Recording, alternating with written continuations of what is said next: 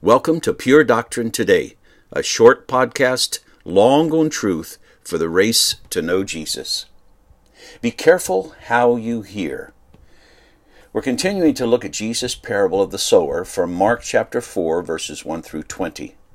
Well, let's focus for a minute on the different groups that made up this crowd Jesus was teaching. In the last five verses of Mark 3, just before the verses of this parable, we see Jesus' family trying to get his attention. Mark 3, starting verse 31. And his mother and his brothers came, and standing outside, they sent to him and called him.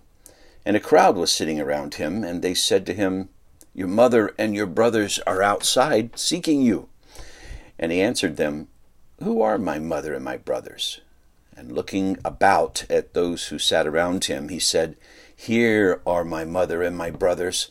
For whoever does the will of God, he is my brother and sister and mother.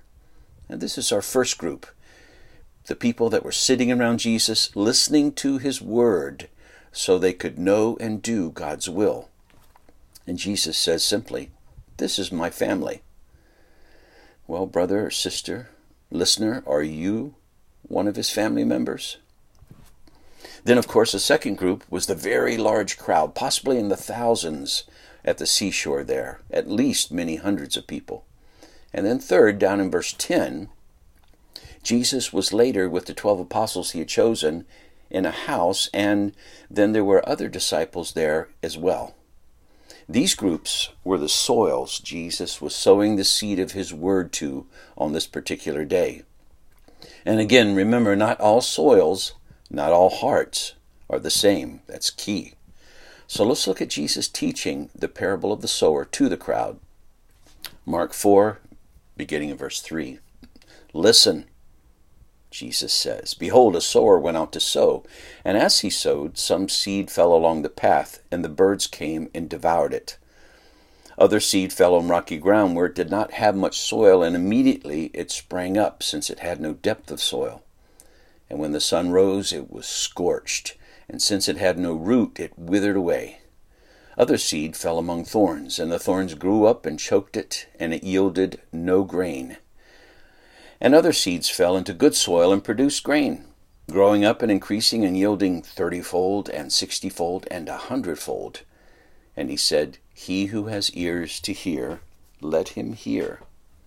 Did you notice that Jesus sort of sandwiches this parable in verses 3 and 9 with an appeal? It's the cry, really, of any serious teacher listen. He who has ears to hear, let him hear. Jesus wasn't teaching for popularity. He was spreading the gospel, the good news from God of eternal life through his Son. Jesus knew that this word, this seed, would make an eternal difference in every life that would receive it. So before and after he teaches, he pleads with the crowd listen, open your ears, your heart to the truth I'm teaching you. Let the soil of your heart receive these truths. And we find in this plea a very important key to the parable. Brothers and sisters, let's hear Jesus' words. Every time we sit under the teaching of the Word of God, like a Sunday morning service, or discussions in small groups, or family and personal devotions, or even a favorite radio preacher, we need to say to ourselves, Listen. Do you have ears to hear? Listen. This is nothing less than the very Word of God you are listening to or reading. It impacts eternity. Get your heart soil ready to receive the seed of God's Word. Thanks for listening.